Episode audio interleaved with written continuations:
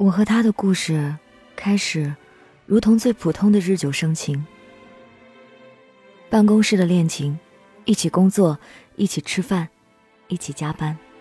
他和我每天在一起的时间超过八小时。日子久了，开始彼此关心，从简单的中午吃什么，晚上加班吃什么，到每天的嘘寒问暖，我们彼此关心安慰。都想着我多努力工作一些，对方就少一点工作，能多休息一些。我们度过了一段很幸福的时光，天天黏在一起，上班、下班、加班，吃外卖、看电影、开车去度假。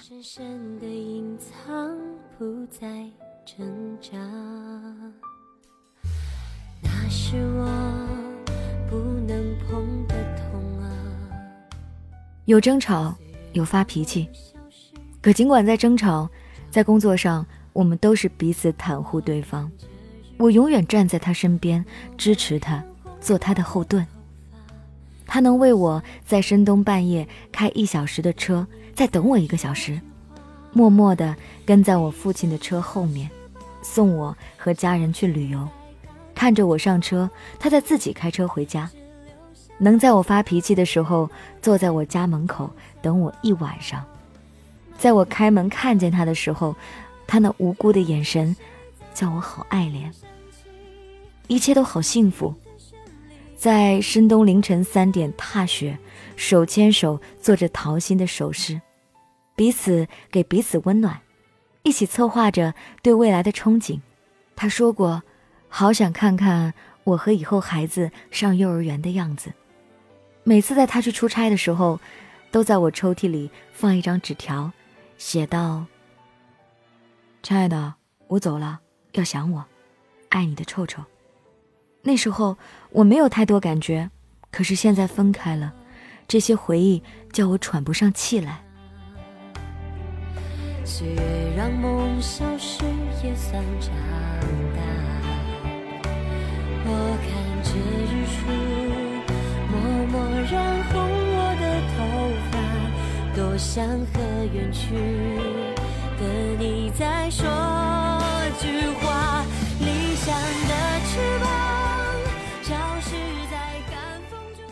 分手在半年后，他家里知道我们的事情，他父母极力反对，因为我比他大八岁。他说：“慢慢会好的，他们会接受的。”可是我感觉没有那么简单。如同我意料之中，他妈妈天天哭，甚至不叫他上班，为了叫他离开我。他在两个月后妥协了，歇班了，办公室里就剩下我自己。看着他空荡荡的办公桌，想着我们一起努力工作，一起吃快餐，一起加班到深夜。如今我自己挑起所有的工作。我给他打电话，他说找个时间和我解释。我等着每个深夜他给我打电话，因为他说他要等到妈妈睡了才能给我打电话。可是没有等到，我等不了。在一个下大雨的夜晚，我也在他家门口等了一个晚上，哭了一个晚上，看着雨水打在车窗上。眼泪留在心里。最后，等来了他的电话。他说：“我父母不会同意的，你脾气不好，咱俩。”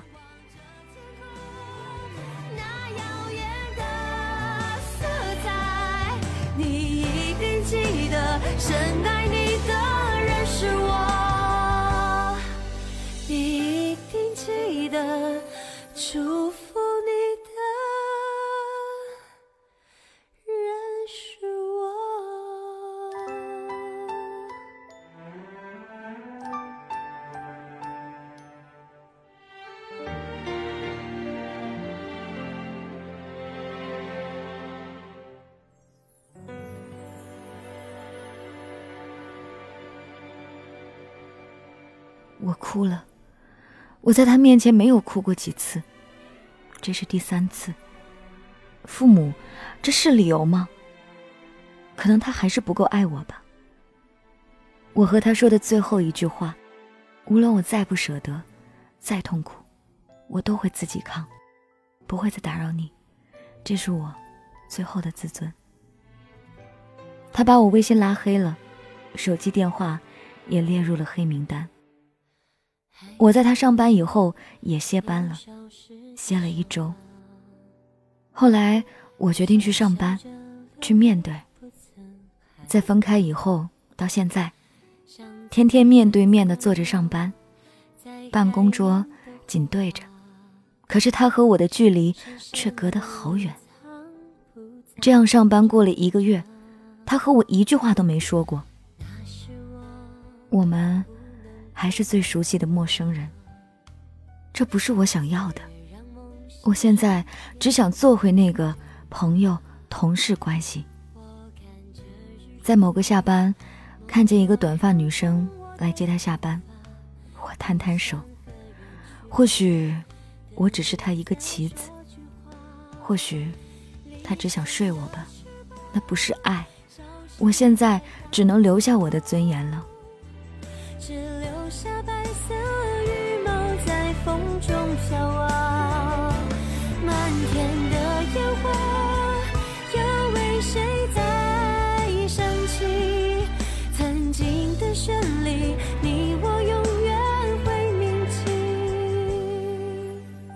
还是会每晚梦见他，梦见他为我编织的那些美梦。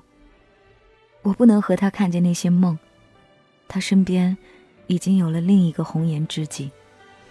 如今的我，真想这段感情没有发生过。最起码，我们还能做个很好的同事。那是我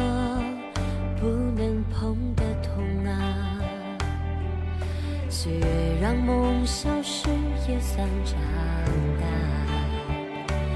我看着日出，默默染红我的头发，多想和远去的你再说句话。理想的感谢这位朋友分享他的凡人故事。每天不得不面对曾经的恋人，会是一种煎熬吧？从心底的解放需要一段时间。既然走不到一起，那就。就此作别，没有必要成为敌人，没有必要攀比，努力让自己活得更加光鲜。告诉他，看，没有你，我依然可以活得很好。这是我的编辑雪松说的。关于我，我想说，没必要因为没有走向婚姻，然后就否定彼此之间的感觉。没有必要说两个人最终没有在一起，就否定曾经的爱并不是真的。何必彼此怀疑呢？可能有一刻情浓时，我们都说了一些承诺，想要永远永远跟对方腻在一起。这种话谁不是说了几次，后面又悻悻而归？这便是人啊！只要那一刻的情浓是真的，就足够了。何必否定？何必再说我们又可以退回到好朋友的位置呢？在一起过，便不后悔；努力过，便也不后悔。人生就是现在彼此拥有。既然拥有过，又何必叹气呢？这便是我现在的观点。你可以来关注我的专栏，我写了一篇文章，叫做《我们不是拥有现在吗？》对呀，我们不是拥有现在吗？有现在，有值得珍惜的现在，何惧未来？管他呢！这里是凡人故事，跟你分享每一个平凡而又真实的感动。你可以通过 DJ 白雪的微信号码添加到我，然后呢给我留言，给我投稿，我都可以收到。